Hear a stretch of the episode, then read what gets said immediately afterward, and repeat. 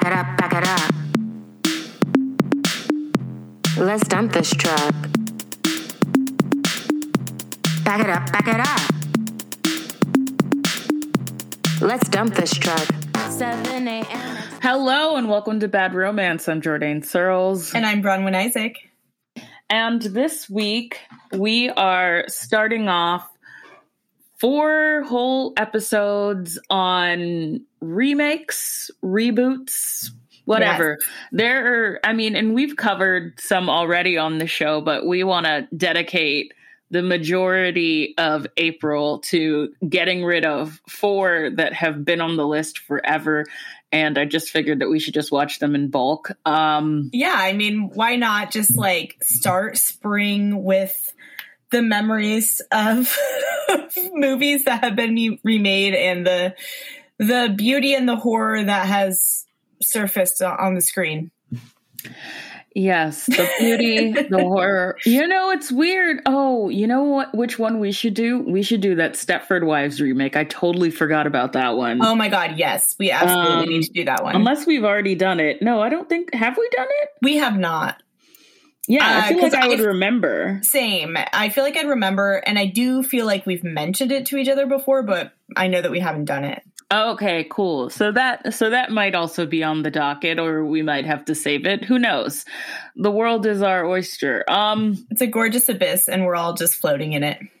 So we're starting with The Women from 2008, a remake of the 1939 George Cukor classic, you know, that has um it has Joan Crawford. How am I fucking I was like, who? It's uh, how dare I? I'm so sorry to Joan. I'm so sorry to Joan Crawford's ghost. I didn't mean it. I was I was getting there. The best thing that one of the best things that could happen to this podcast is if jo- Joan Crawford's ghost decided to like haunt us or write angry Twitter threads about the fact that we almost forgot We almost she was the star name. of the original women. well, she wasn't the star. So, um, so we got Joan Craw- that had Joan Crawford, Norma Shearer, Rosalind Russell, Paulette Goddard, Joan Fontaine. Like this was, I am a lover of the women. I have seen it so many times.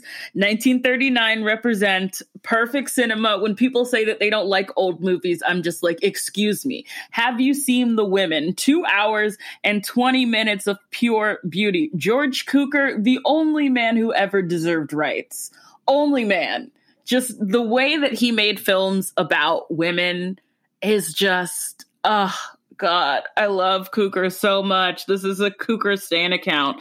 Um, so you're learning now how much I am into no, old I'm, I'm, lo- Hollywood. I'm loving it. I I support it, and I agree. I, I'd only seen the original once. Um, a very long time ago with my grandma, but it was very fun because she loved it. So it was fun to watch her love something that came out when she was, you know, a teen, and then like my impression of it as a teen. Yes, yeah. So that's a gr- it's a great movie. It's a classic. You need to watch it. Everyone needs to watch it. It's in black and white, but there's one color sequence, and it's the fashion show portion, uh, which is one of just my favorite sequences in any movie. Um, so we are brought to 2008's The Women, which is written and directed by Diane English, most known for creating the television show Murphy Brown. So now that I know that, I just figured it out like right before we started the show. This makes so much sense. You feel like all the dots are connecting with that knowledge. Yeah. Well, because like the women is very much like in um old timey, you know, like pre-code women's picture where you it, you know, famously it has absolutely no men in it. Um I feel like there was something uh I, I'm I'm like I'm blanking, but it's one of those things where there's no men in it, or maybe there's one man and it's either a baby or a dog. And here it's a baby, but I can't remember if it was a baby or a dog in the main one. I'm so sorry. I love the women. I just forgot that one detail. Um, so the conceit is, you know, we're only seeing the world through women's eyes. So that is essentially what the conceit of the women is in 2008. There are only women in the movie, and the only man, the only person of the man, not even a man, the only person of the male gender, and I'm saying that with finger quotes because you know gender, but like spectrum, whatever. Yeah. The only, the only dude is a baby and the Yeah. baby is at the end and the baby i i love when the baby happens because like it like the the Yeah, the background oh, the- is like oh my gosh, clouds. birth. Yeah, and the birth scene, it's just The so like. Renaissance. the it's so the the birthing scene incredible poetic Oh, cinema um so we've got a story from 1939 being filtered through uh the mind of the woman who created Murphy Brown. And for those of you who do not know what Murphy Brown is and aren't weirdos like me who are obsessed with everything old, Murphy Brown was like one of the first sitcoms that was like well like not even like the absolute first but uh, the whole thing about murphy brown was like the woman is wearing the pants like she's a career woman she's doing it for herself you know candice bergen legend she's also in this movie um yeah it's Yeah, it was yeah. like this early is a like women women can too. Like before the glass ceiling was used in ironic ways. Like, you know, the very much like early glass ceiling energy. Yeah, yeah. It's just like look at her in her in her power suits. Look at Murphy Brown. She's like she's a recovering alcoholic. She's getting her shit together. She's she's you know she's considered one of the boys and but she's not. She's a woman. Like it's like a whole thing. It's like, you know, Yeah, women's power absolutely. Absolutely. which you can see like the the most obvious successor to Murphy Brown is Sex in the City, which explains why 2008's The Women feels like a cross between Sex in the City and Murphy Brown, which is not Oh. what the original movie was like at Yeah, all. It definitely does. I kept I kept thinking about how it felt very Sex in the City in certain ways. I mean, stylistically for sure, and also just the like.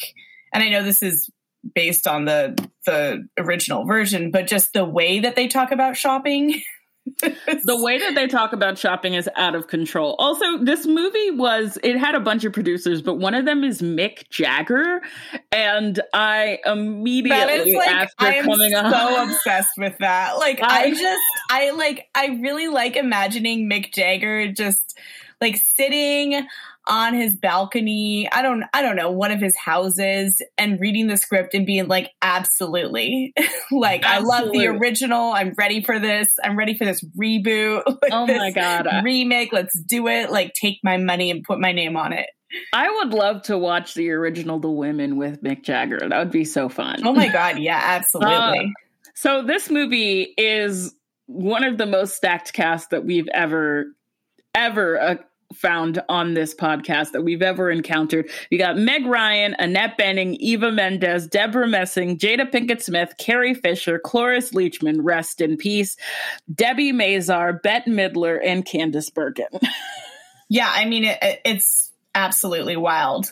It's like you can look, you can know who is in the cast, and you can look at who is in the cast, but then when you watch it, at least for me, it's like every scene I'd be like, "Oh wait, oh shit, she's here too. Oh, this is great!" Like it was like, Oh my "Oh, God. cool. She just got to the party." Okay, when Lynn Whitfield shows up at the end at the fashion show, I was just like, wow, you brought her in just for me. yeah. Uh, I needed to see her today. the presence of all of these women at once was very comforting. I was like, "Oh yeah, there should be more movies where there aren't men." It no, it's, nice. it's it no, it's actually really beautiful. Like I, you I know, felt safe.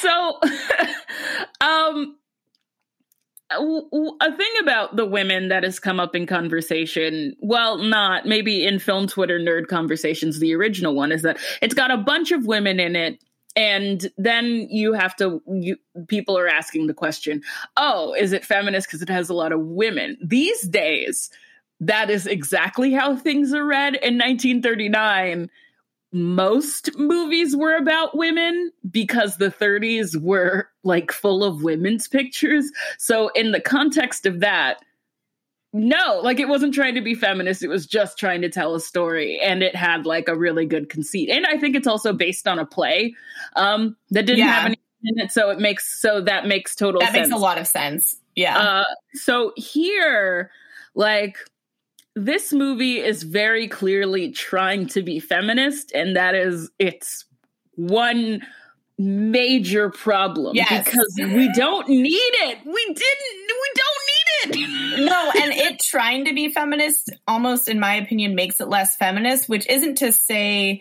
that trying to be feminist makes something innately n- not feminist, but the ways that it tries don't quite work for me. Um, and it does just make me wish we could just watch these women's lives and it doesn't all have to be moralized. Like they're going to make choices that are or are not healthy or destructive or empowering. That's okay. yeah, they can just sometimes yes being a woman is a politicized state but also sometimes there can just be stories with women that's cool Yeah. So the story of this movie is is the same, mostly the same as the 1931 one. Meg Ryan plays Mary. She is being cheated on by her husband Stephen. He's cheating. He's cheating on her with um, the woman who works at the perfume counter at. Saks, played by Eva Mendes, played Crystal Allen in the role that Joan Crawford played. Um, yeah it's that's so an important that's that is an important uh line to draw of like who here's who is playing who in each version yeah, no, I mean it's important. So, um, Norma Shearer's uh, character, which people should talk about Norma Shearer more. She's like she was one of like the early icons of like the uh independent woman like she was in a film called the divorcee like she was just like you can be divorced and be glamorous like that was that was norma shearer's whole thing in movies. i love and- that and she's and she's great. So having her having her character be like the Meg Ryan one is so interesting because Meg Ryan does not her aura does not emanate. I Mm-mm. single like no not at all you don't think of Meg Ryan as like, single. I feel like Meg Ryan's energy, both in movies, but even when I've you know seen her get interviewed, she feels like the kind of person who wouldn't try to be a serial monogamist, but she would just like fall into long serious relationships. Like, so she doesn't. Yeah, she doesn't have the like, I got my hair cut. I'm divorced. Let's go get drunk energy. Right. No, she doesn't. Yeah. Um uh so that's a problem. Annette Bening plays Sylvia Fowler, who is played by um Rosalind Russell in the original film and one of the most iconic performances her clothes there's this one outfit that she wears with eyes all over it i need to i need to show Bronwyn a picture of it when it's over. But Absolutely. Rosalind Russell is so great because her whole thing is that she's like constantly like knitting or something, which and she's always talking shit and she's always super fashionable and she's also always talking sh- like she's she's basically the one that's like super super confident and mean the whole time. And Annette Bening not mean really in this movie, which we'll we'll get to why that's an No, interesting choice. Yeah, she's really not. Yeah, her character is supposed to be mean. yeah, like her her character makes one specific decision that's like a very hurtful decision, but that she's not actively mean. There's a difference. Yeah. So, yeah. So that's interesting. So those are like the three main, like, and if you do not know who Joan Crawford, Norma Shear, and Rosalind Russell are, please, please, please, please. This is this is our homework that we're giving you, listeners. We normally don't give homework, but if you need or want some homework, you know, watch some movies with them. Watch the original, and if you've Oh, seen it, yeah. watch something else with some of these actresses. Yes, please do. So the dynamic that we have set up here, you know, um what okay, I got to start cuz this is at the very beginning. At the beginning Annette Bening is walking her dog and then like has an altercation with another woman and her dog. And then she says the you know, she says the line um there's a name for you ladies, but it isn't used in high society outside of a kennel. It, the fact that that it was basically like Joan Crawford at the end of the movie calling all of the rich women a bitch because she's like the harlot. She's just like, you know, there's a word, but she's not going to say bitch because it's 1939.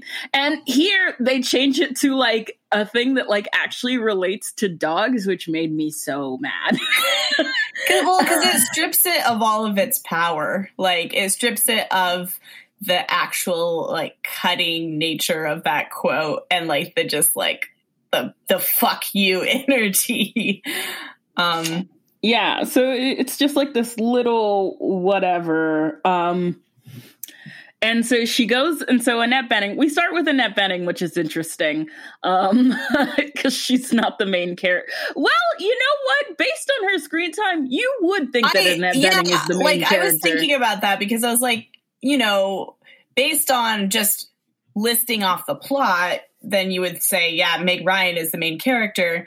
But based on screen time and even how everyone's introduced and how everything's resolved, it feels very much like Annette Bening and Meg Ryan are the main characters. And then there's like the ensemble of friends. And, you know, Eva Mendes is like not on screen that much.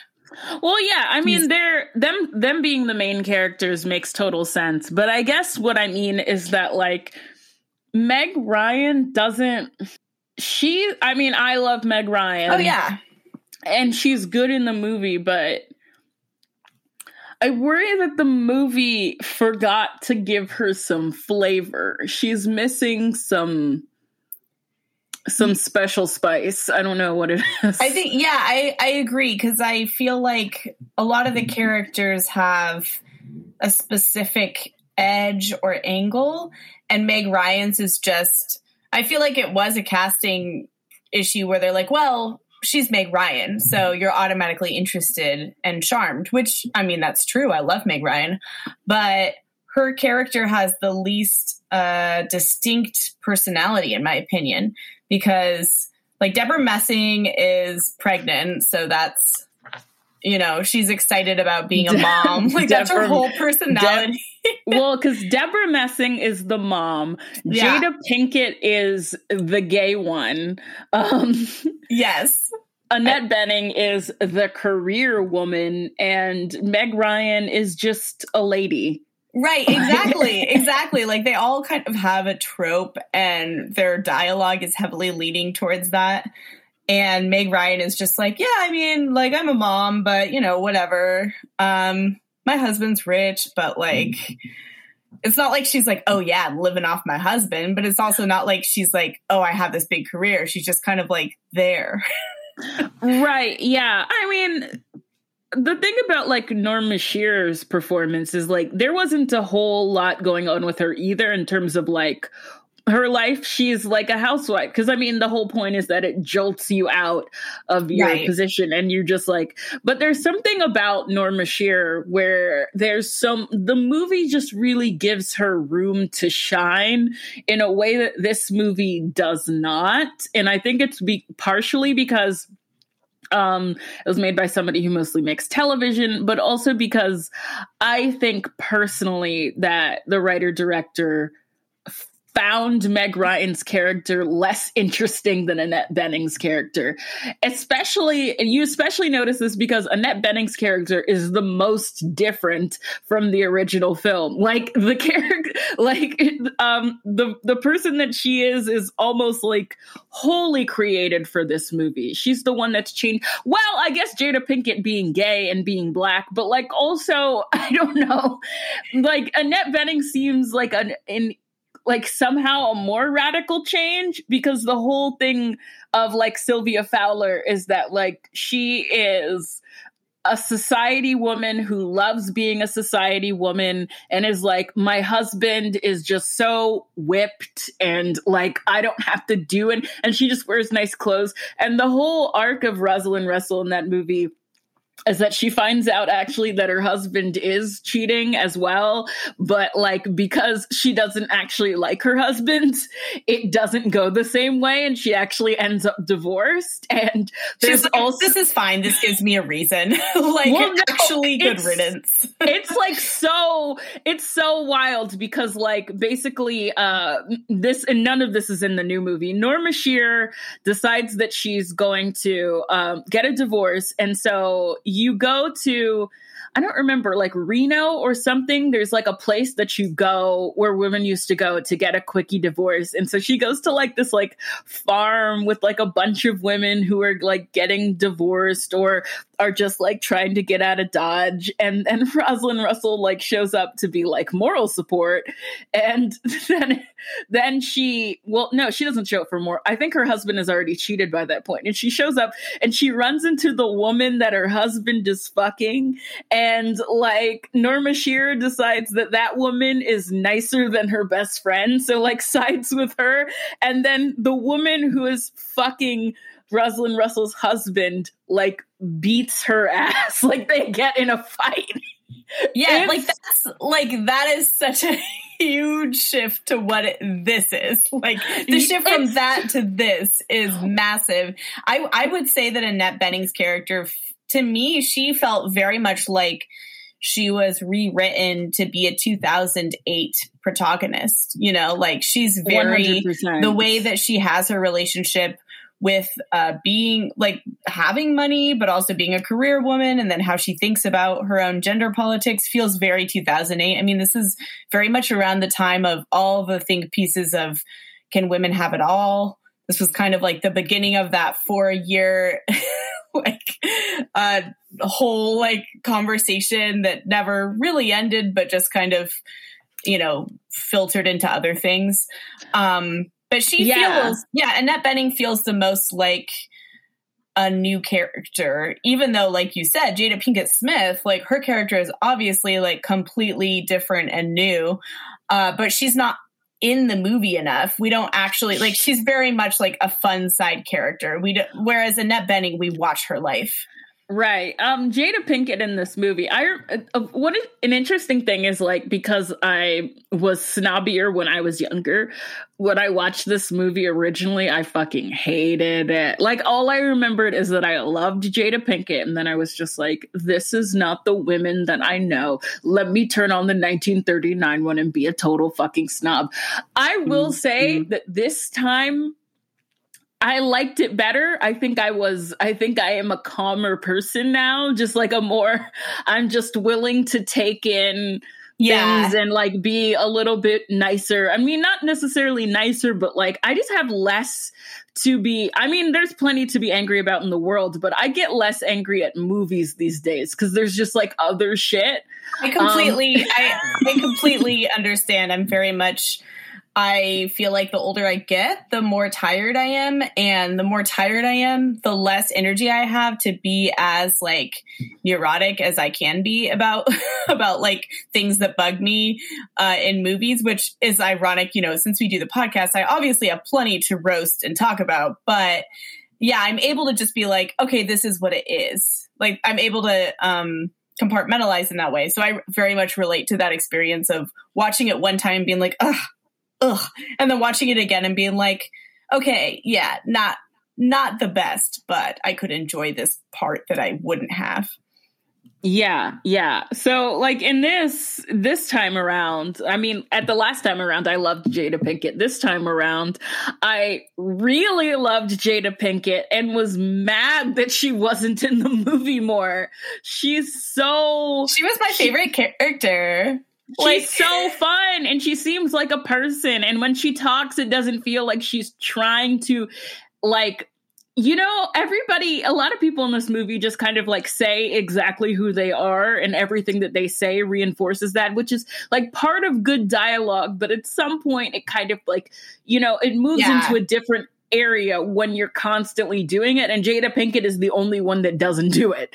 like, also the fact that she never mentions that she is a black woman even though w- there's only one other black woman in the movie Yeah, like no, I completely believed her character. Like she felt comfortable in her character. I felt like every time she was on screen, she was bringing balance also to these other characters. Like she was always just kind of like, "What are you all doing? like, come on!" She, and she, I like- and I believed her. That's the funny thing is like I did believe her as their friend, even though she had such a different approach to life than they did. I was like, yeah, I I completely see these friendships. Oh yeah, because I mean, like every like these are the most like catastrophizing white women ever. So it makes sense that she just comes in and she's just like, "Listen, my book is late. I'm banging models. I don't like honestly." That if I ever like get high society friends, that is the friend that I want to be. I want to show up in a leather jacket at Saks, and I just want to be like, I'm not buying shit. I'm just here. Mhm. Same. Absolutely. Like, what are you all stressed about? Like, what, like, what the fuck are we talking about? What Like- gala are you stressed about? Like, come on, let's get drunk. It's three. what ev- like just so many events um Mhm. yeah so so yeah i mean the plot is very loose like a lot of it's just like spending time with these women and you know meg ryan is dealing with like whether or not to leave her husband steven Yes. um uh annette bening is dealing with her uh her magazine which is what called like cachet or It's something like that Yeah, and it's Cachet. basically like the the sales have gone down, so she's trying to turn it around, but she's also facing that point in her career where she's afraid that they might try to replace her with a newer editor, a younger editor. So she's like trying to save the magazine and her career and having that existential moment of like, did I work years only to have this taken away from me? And then Debra Messing is just, I love how Debra Messing is just like, in the beginning of the movie, she tells her friend she's pregnant. They're all kind of like, wow, again? like, that's like their response is like, you've had a lot of kids. And then the rest of the movie, the only reason Debra Messing is there is to just like be pregnant. like, she's just like pees a lot. She's excited about things. We don't really know anything about her except the fact that she's pregnant until later when she has the kid.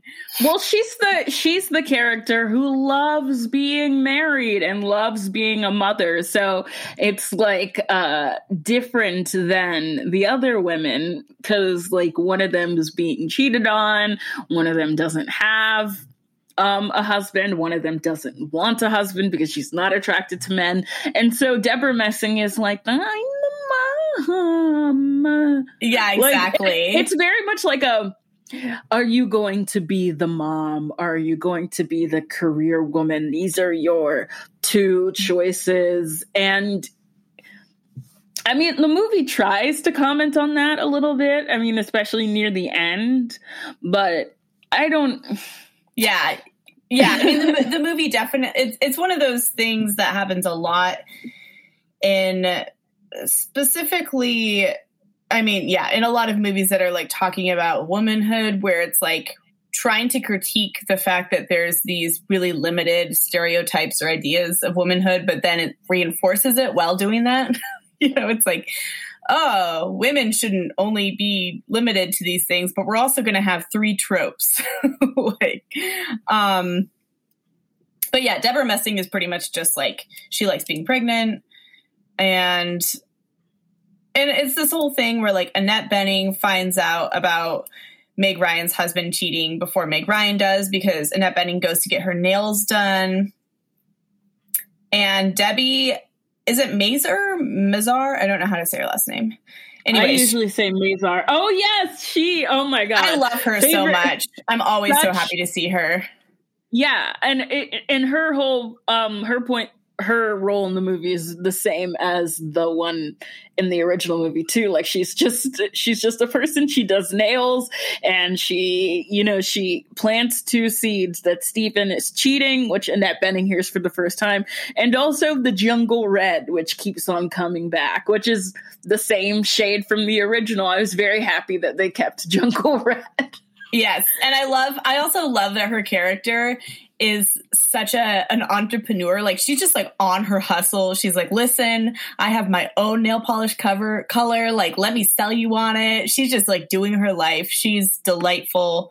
And yeah, she she's the one who spills the beans because she's gossiping. She's not really thinking about the fact that she might gossip to the friend or wife of the man who's cheating. So she spills the beans, and then Annette Bening is like, you know, do I tell Meg? So then, of course, Annette Bening ends up telling Debra Messing and Jada Pinkett, and they're all going to tell Meg, but then Meg ends up finding out also when she gets her nails done.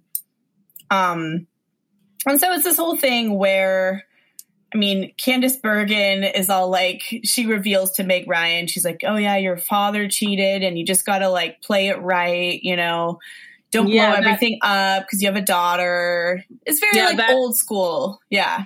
Yeah, that's that's like cut and paste from the original. This idea of like yeah. don't like the whole thing is like how do I explain this in a way that's like don't lose what you built for something that is temporary. And you know, this one can make an argument about either one, uh, either of that kind of thing. Oh my god, I just like scratched my mic. That must have been yeah. I mean, I feel like infidelity in a in a in a long term marriage is like very complicated, and it makes sense that people have very different reactions depending on their situation. Uh, but yeah, she Candice Bergen is very much on this specific old school thought that's just like you know you're in the marriage you stay in the marriage you figure out what you need moving forward or you just well, like repress what you need. well like the the thing is is that like okay so you built something and you want some like tramp to come in and like take what you built which is an argument that people still do. Like this idea of like uh i can't stand it when like if i break up with him then whoever gets him my boyfriend is going to like get all of the hard work that I put into my boyfriend. And you have to decide whether or not that matters to you. Right. Um, well, it's like, okay, I on one hand, I understand just, you know, you invest time into a relationship. Of course, you know, I I think that any relationship no matter how long it is is it's worth like if you had a good thing that's enough in itself. However like i do understand the mindset of i've been we've been working on this a long time. I don't want to let go of all of it. But this idea that like you've helped build someone or help them grow or like help fix them and then someone else gets to reap the benefits is weird because the whole problem is that they cheated on you. So um, like is this really a prize you want to keep? Like you know if you're going to talk about him in that way you got to also look at what's going on yeah. You know, it's yeah, it's a very it's a very complex and it, it's also of course there's just very misogynist uh viewpoints of like putting it all on the other woman and comparing yourself to her rather than actually looking at what he's doing since he's the one that you're married to, not her. Yeah, like I I've always wanted to know. I mean, I'm glad that we don't meet Steven because we don't in the original, but I've always been wonder I've always wondered who the fuck is Steven? Yeah. Like what what what's Steven got going on? I just I desperately want to know. Me too. I know. It was funny because I was like, yeah, he's not going to be here and that's the point. And there's of course a big part of me that loves that. Um I love that I don't have to care about him either way um, in a direct way. But at the same time, like it is hard to have an emotional temperature when you haven't even seen the man on screen. Well, yeah, I mean, it just makes it seem like is he really worth all this trouble? Oh, yeah, so we should get into Eva Mendes, who plays Crystal Allen. Yes. So, uh, Crystal Allen's whole thing in this movie and the original is that, like, you know, she grew up poor, wrong side of the tracks. She's working at Saks basically so that she can make money and snag herself a rich man. So, like, she wants just enough money so that, like, she can live, but then snag a rich man and then never have to pay for anything else again, uh, which is fine do what you got to do. It's fine. Yeah. like like I like I don't have anything against that uh that wanting that for your life. If that's what you want for your life, I support that. You know, and people like, want all kinds of shit. Like, yeah, and you're probably going to be with someone who knows that that's what you want and that's and like they want something from you as well, you know? Like it's an exchange and that's that's your choice. Um, right, exactly. Exactly. Uh the problem here is like and it was a problem that we didn't really have with Joan Crawford because the the elephant in the room, the thing that I managed to go 34 minutes without mentioning, is that Eva Mendes being Latina is weird here. Yes. Like Eva Mendes is Latina, but like what I mean is that her character yes. being Latina is weird here Yes. because it just makes it seem like it makes it a different story. It completely it changes, changes, it. everything. Yeah. Yeah. No, I I completely agree. I mean, it adds a whole racial politic. It adds a whole politic around uh, racial stereotypes, and then also just like white women, womanhood, and like the, like weird uh, fragility, and like the there's so many there's so many elements that are now present here because of that casting decision. Um, and of course, like the movie doesn't try to address it, and I don't even know if when they were making it they even thought about that. like you know the the the the crew, but watching it, it's like yeah, we can't not mention that because it's so it just changes how these scenes read. Uh, yeah, it's weird because I almost feel like uh, the director was like, okay, well, we add a black woman to the main group of women. And so it's balanced and it's okay that we have this Latina that everybody is talking shit about because the, the black one is doing it too. Although Jada Pinkett doesn't really, No, she's like, like "Huh." oh, she's hot. Like she's, yeah, she's like just like, anything, well, Jane's just like maybe I could be with her, like get her Which- off your hands, which would have been an amazing rewrite. That would that should have been the end. That should have been the turn because Jada Pinkett is also rich. Why would she care? right? Like that would have been that would have been perfect. uh, yeah, that would have been so good. But instead, we have like all of these white women being so weird about this about this Latina woman, and it's just it's just a bad choice. Like Eva Mendes is great. yeah, oh, Like, oh, she's she- great. She's really good. She's really fun. It reminds me that I miss Eva Mendes in movies. And, and when she's in movies, she never gets to have as much fun as she does here usually. I feel like she's in a lot of serious movies. And I hope that if she comes back, she does like more fun ones because I loved seeing her in this. And it's weird in this context, but she was funny. Um, Debbie Mazar was funny. You know, the Anna Gasteyer is there at Saks too, and it's so weird that she's playing like such a small role. She's just she's just chilling in there. It's like that's Uh, how you know it's such a stacked cast is that even like the almost extras are big names. Yeah. Uh, so yeah, and so there's not really much conflict. I mean, in in the original The Women, they're actually um, the main character, like Crystal and um, Mary, Crystal and Mary meet more times in the original movie than they do here. yeah. Here they only meet like once. I think they yeah, I think they only meet once. It's actually other it's it's the friends and then of course Mary's daughter, you know, later on, that interact with Eva Mendes more.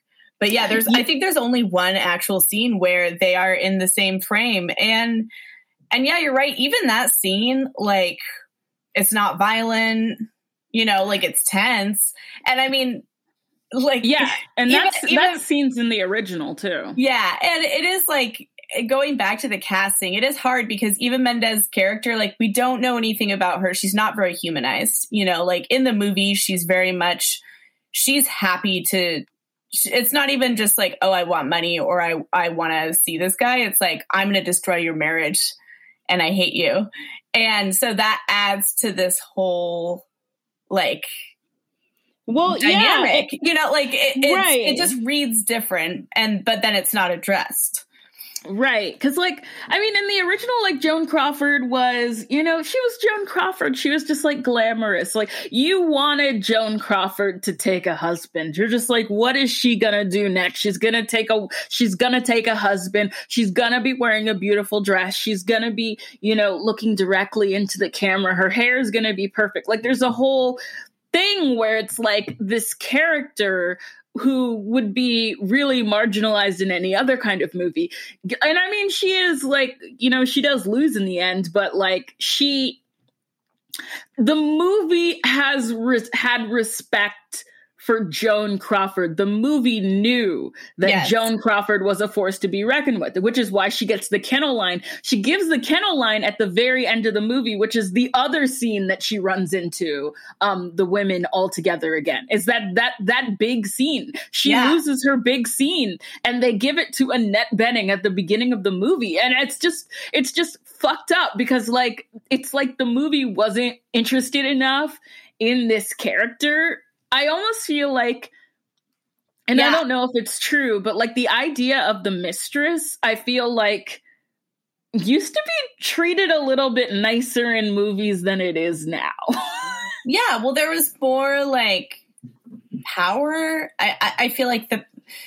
I feel like there was space to explore power and personality in these situations in ways that were just more interesting. And now it almost feels more moralistic. And that gets in the way of the actual character and story. Because the thing is, at the end of the day, people are going to choose how they feel about characters and their decisions.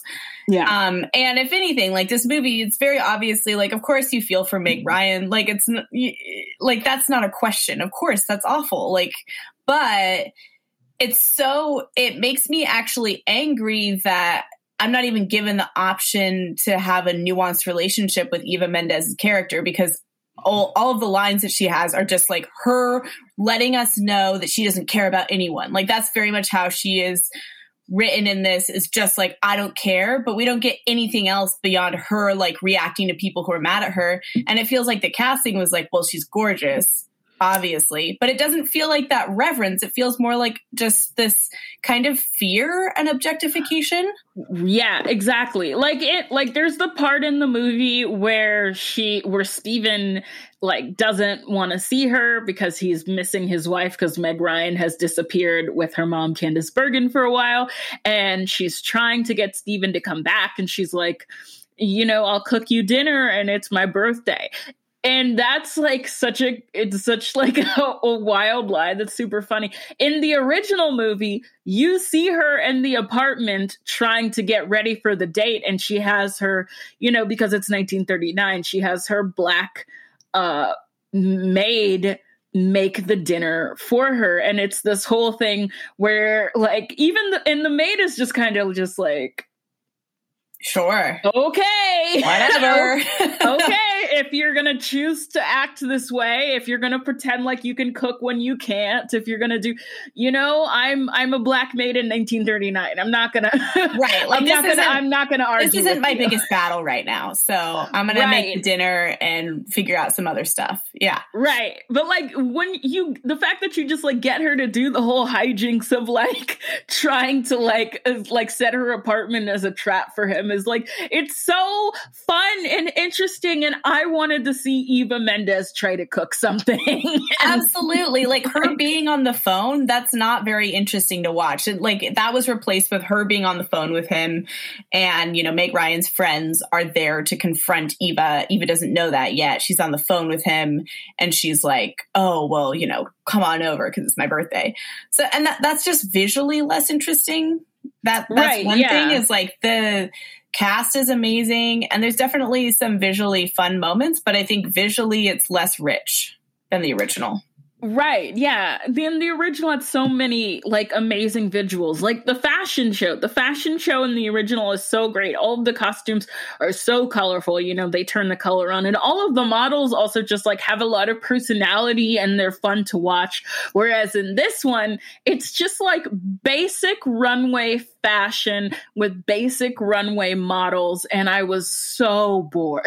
yeah i mean it just felt like a seasonal catalog show you know and there's like which is fine but that's not that interesting in a movie scene in, unless it was a movie that was all about fashion which it's really not i mean a lot of it takes place around clothes and shopping and Saks specifically but it's not it's still not a movie about fashion Um, which which it should be. The original had such great fashion. This movie everyone is dressed so lazy and i was mad about it the whole time like when you see the daughter um like with the makeup that she's hiding from her mom and her hair done i was like this is the most glamorous character I, in this I thought that too. I was like, I don't know what it says about me, like my grown ass, that I want to look like this twelve year old. Like I love her outfit. Like she, she looks looks great. She's so cute. Yeah. Like she's finding her style. I also think like young teens finding their style, they just have a lot more guts than a lot of adults do.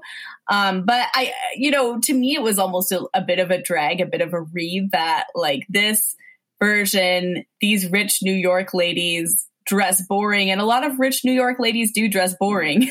like, right like I'm, bring, I'm married for some of them, you know. So bring back the fashion like the fashion in in the original it was like these like elaborate bathing suits and like gowns and capes and little and little hats and like matching accessories like give me a little bit of that Well, yeah. I that- mean, to me, it's like, what is the point of being rich if you're not going to dress fun? Like, that is one of the, like, if I had more money, like, that is one of the things I would be like, well, if I'm going to have more money, I'm going to dress well.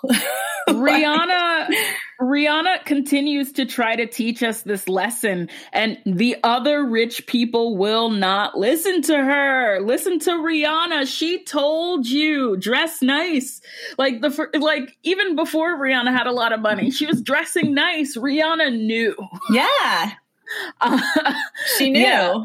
she knew. Um so yeah, in terms of the plot of this movie, you know, um I mean, it's, it's like, it's the thing where it's like they don't fully divorce, but they're separate, right? And like, Yeah, she basically wins him back because Crystal is being boring, which I love that they kept the bathroom scene with Crystal. They cut so many Crystal scenes um, that were in the original movie, but the bathroom scene is so good. She's just in the tub and she's like on the phone, which, like, on the phone in the tub is truly like uh, that's still something that I want for myself. oh yeah, for sure. Like, I, like having like a, also one of my dreams is like a jacuzzi tub. I love those. Oh yes, Right? absolutely.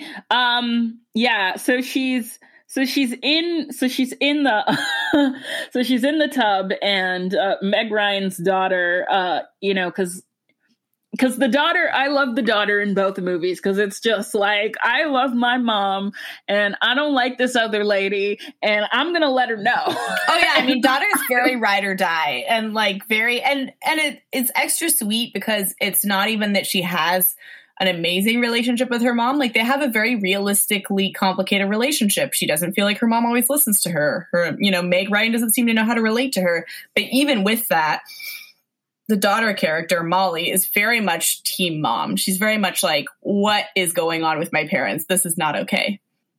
So she, yeah yeah, she comes in the bathroom. Eva Mendes is like in the, you know, the bubble bath, the classic movie bubble bath. And, you know, Eva's trying to bond, but in a very, it's like a very stereotypical kind of like stepmom who doesn't really like the kid way, you know, where she's like, come speak to me. Oh yes, come come hang out with your aunt Crystal, just like big like Cruella de Vil energy. Mm-hmm. And yeah, it's uh what a delicious scene. Like if this movie wasn't so afraid of not seeming empowering, it would be a better movie because so much like Brit it's missing so much bite. The bite isn't there and it's so like it becomes like comfort like a this movie reminds me of like a movie like Book Club, which is a better movie. I love Book Club. It's so I love fun. book club. I always But- tell yeah. people to watch it. Yeah. Yeah, so it's like, it, but it's got like this book club feel to it, and it shouldn't. This is not what this story is supposed to be. It's about rich women who are looking gorgeous and fighting with each other, and it's it's supposed to be fucking fun. And the my Yes. biggest issue is that this sucks the fun out of it. Whereas like the most fun thing about the movie is Jada Pinkett in that in that hospital helping with that birth. What a fucking legend! My God, scene. I love her. I love her. She's so good. She's so the faces that she is making, like her, like the comedy work that Jada Pinkett, like you know, I'm I'm gonna like. I think that people should watch The Women just for Jada Pinkett. I completely Like, agree. yes. Because, like, I had a fun time. And I agree with you. I do think that if it had tried less to be empowering, it would have been more fun as a movie. Because also, like, if we're going to get into empowerment, like, this is about rich white women, you know? So, like, who's getting empowered at the end of this, anyways? Just let them be messy. like, just let them be messy. And, you know, we can take what we want from it. Yeah, yeah. So I mean, everything everything cleans up quite nicely, you know. Um Yeah, I mean, Actually, I don't know what's going on with Annette Bening at the end because her whole thing, which I just wasn't interested in, it just feels like a Sex in the City plot that I wouldn't be interested in. It seems like some kind of Samantha plot where I just be like, I don't care. When is she gonna fuck somebody else? Like, because her whole like, I'm, I'm losing my magazine, and then one of my staffers gives like a good pitch that I don't like, and then I'm losing my magazine, and then I'm using that same pitch, which is fucked up. And then I know. I kept thinking about the staffer, like having been in that kind of position before. I was like, oh, that sucks. yeah, I was on her side. Like we're supposed to be like this woman is like I'm losing my magazine, but I also don't want to take any new ideas. And I'm finding and she's you're going you're losing your magazine. Like the readership is down and you're going to Carrie Fisher who like I she's amazing. Like even in her like one scene, she's amazing. But you're going to Carrie Fisher, an an older woman, eh, like a grown woman, to save your magazine that is aimed at twenty somethings. Like it's stupid. Well, yeah. I mean, she has a complete ego trip, and that's why her career is at stake. And that's what bothers me is it's not even really dealing with ageism, which it seems to act like it is. It's actually dealing with her not being willing to learn or respect younger younger colleagues because the woman the young staffer who makes a suggestion is not out for blood she's not trying to take her job she's she seems very collaborative so it's very hard to get on board with that plot line because it's very clear that Annette Bening could just decide to work with her staffers and she'd be fine. Like the world's not out to get her. Um, but you know, but that's also a realistic, like her personality is realistic. that's how people respond a lot of the time. Yeah. Yeah, she is her whole thing. So that I don't know, whatever, she reaches some happy she quits her job and then I don't I don't know. Does she start another magazine or is she just jobless for a bit? I know that she meets a guy and that's supposed to be like a turning point. But does she did the job stuff? I couldn't. I think that cou- she like started her own thing or she was like collaborating with somehow she was like going to help promote Meg, but honestly I can't remember, which is wild cuz I like just watched it because it was so drowned out in the fact that like she met a man and then Meg Ryan started this fashion line that got bought by Saks and her finding herself made her husband want to be with her again. You know, Eva Mendes lost out, Debra Messing has a son. Jada Pinkett is just gay and thriving and like we love that for her. Yeah, yeah. Um But yeah, I mean, I think people should watch either of the women. You know, uh, yeah.